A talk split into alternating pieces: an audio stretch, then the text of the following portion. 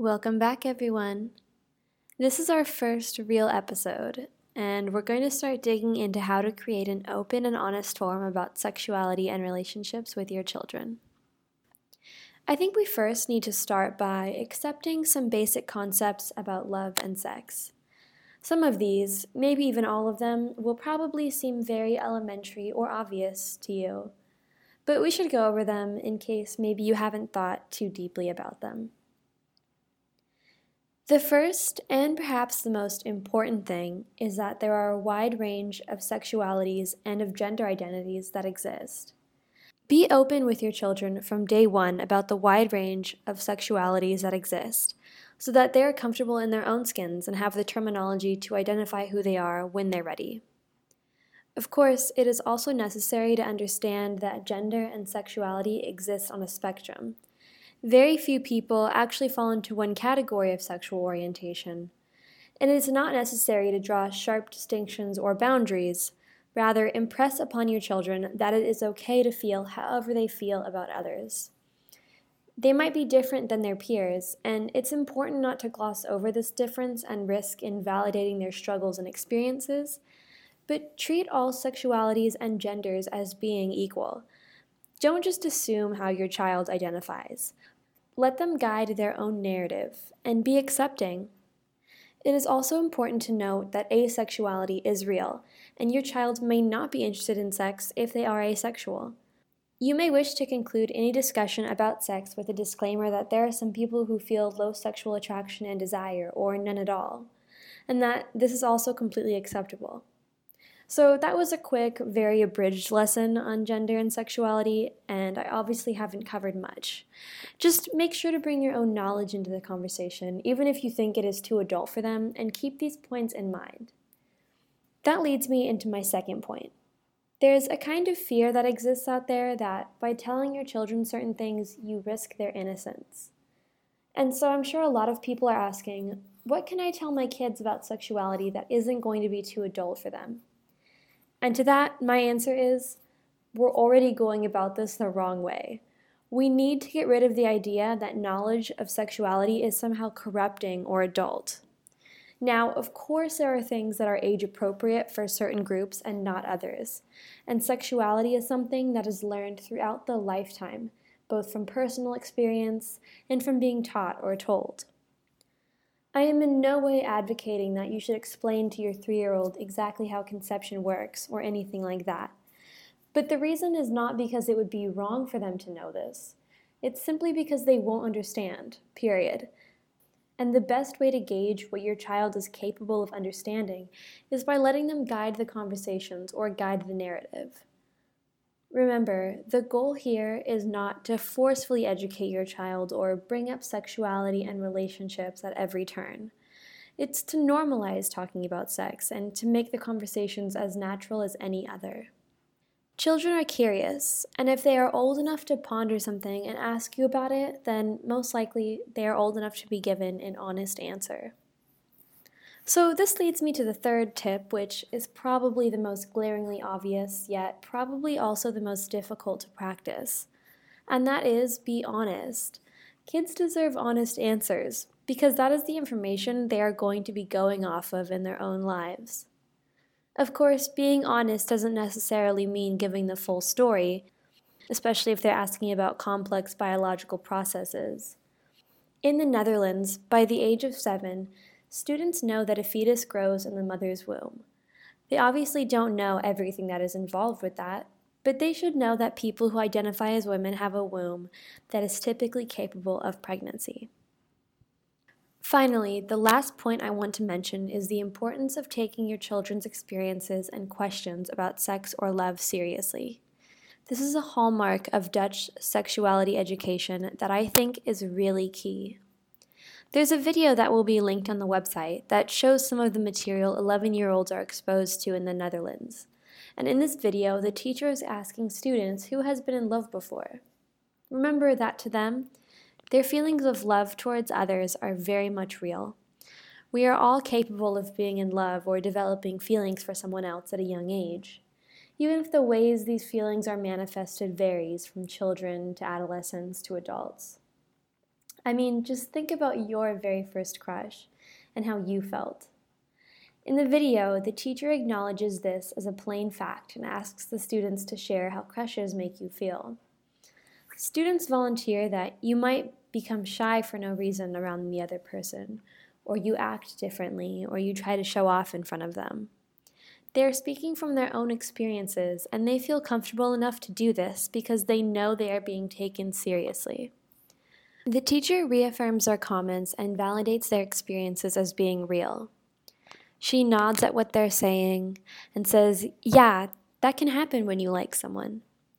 It's a level of trust and respect between both parties that is powerful for young people because they know their children and they know adults treat them as such.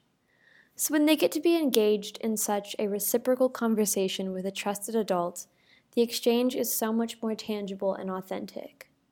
When you let them know they can trust you with such sensitive information as their emotions, they will be more open to what you're saying to them and they'll let you guide them because they will feel understood. When your nine year old comes home from school one day and has a meltdown because the kid he likes doesn't like him back, Treat this as you would any other heartbreak of your friends or family members, with comfort and reason and a genuinely interested and caring demeanor. This is the foundation of a successful relationship between two people, including parent and child. Be careful not to laugh or tell them it's cute when they say they have a crush on someone, or tell them they're too young to be in love. They'll know that isn't true, just based on how they're feeling. So be aware of how you react to things and remember that they deserve to be taken seriously, regardless of how trivial their problems might seem to adults. To them, that is their entire reality, and they don't have the life experience or the perspective yet to be able to contextualize these things. If you're nine years old and your crush doesn't like you back, that very well may be the end of the world. I want to talk a little bit about the importance of your attitudes and beliefs towards sex. Regardless of how neutral you try to be about the topic, your own personal ideas and experiences are going to come through, and they will be detectable by your children. There is often a fear surrounding young people and sexuality, especially when it comes to teenagers and adolescents. And this can hinder the sex positive approach we're specifically trying to adopt. In the Netherlands, sexuality education is different because it treats sex like a positive thing and something that should be fun and enjoyable. This might seem scary at first because it's automatically assumed that if sex is promoted, then that might encourage sexual activity in young people. Besides being an unfounded fear, as I mentioned in the last episode, that there is no difference in the age of first intercourse between teens in the US and teens in the Netherlands, this concept is curious to me. If you feel this way, I want you to ask yourself why would it be wrong or otherwise negative for my teen or any teen to be having sex? Is it because you believe they won't be ready? If this is the case, you need to ask yourself what is it that they need to be ready? And how can I, as a parent, give them what they need to be ready? so that you can remedy the problem or at least try to ease your fears. Is it because you believe they'll be doing it for the quote unquote wrong reasons? Again, this time you have to ask yourself what is a wrong reason to be sexually active? What is a right reason?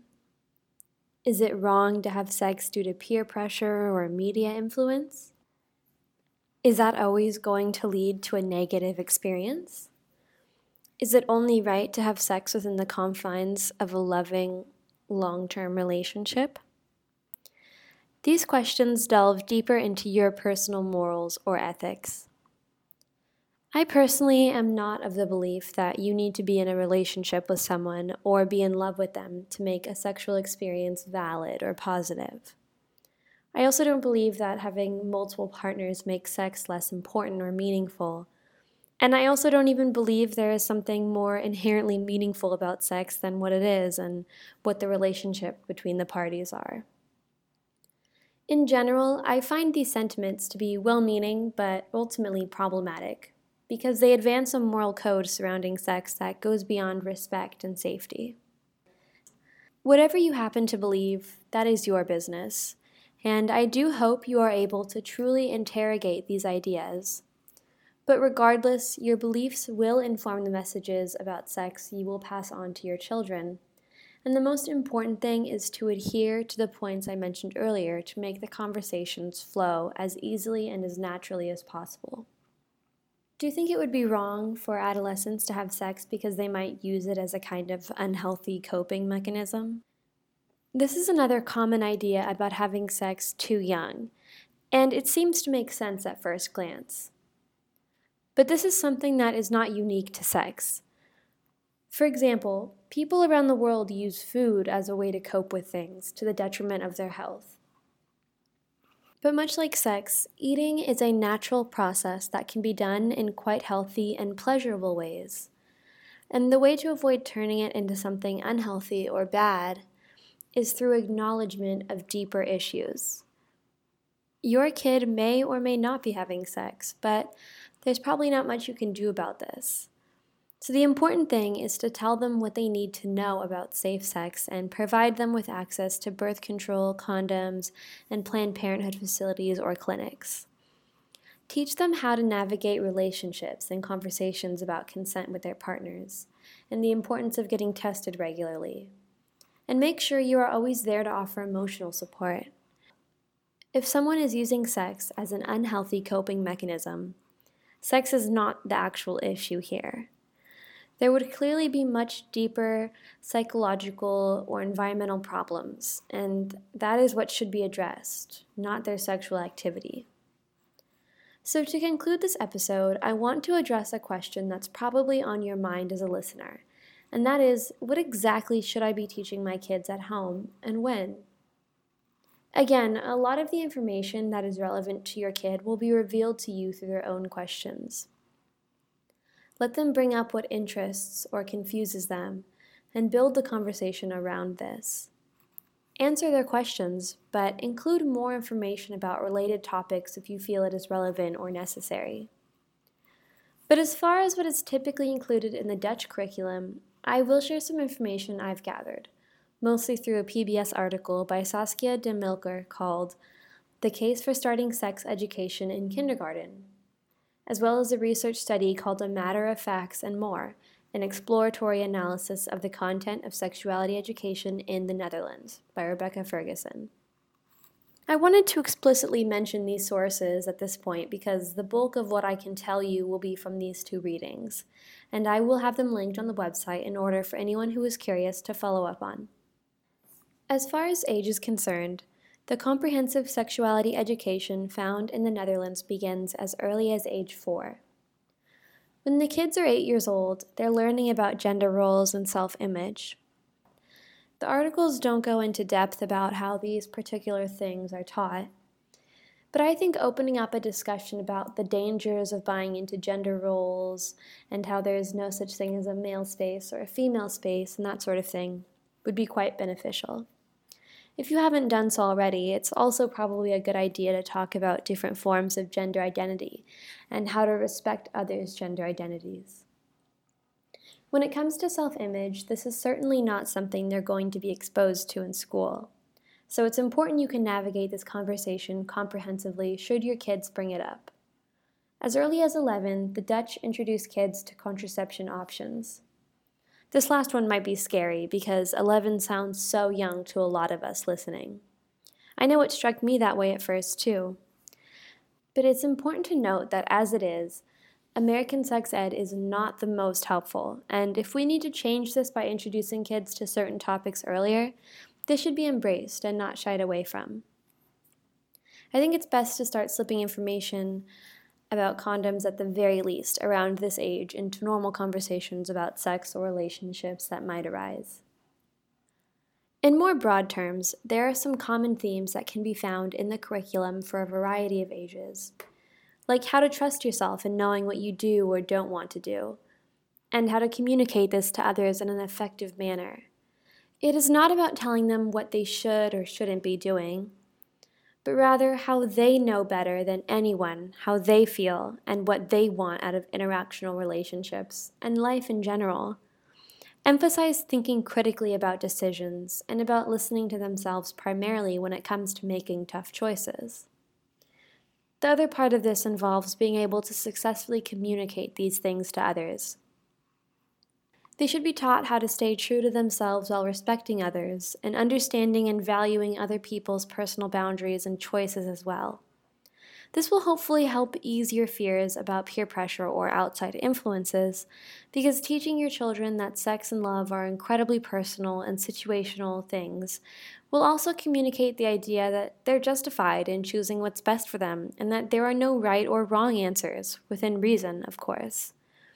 This should also help eliminate some of the stigma and judgment around certain sexual behaviors and choices.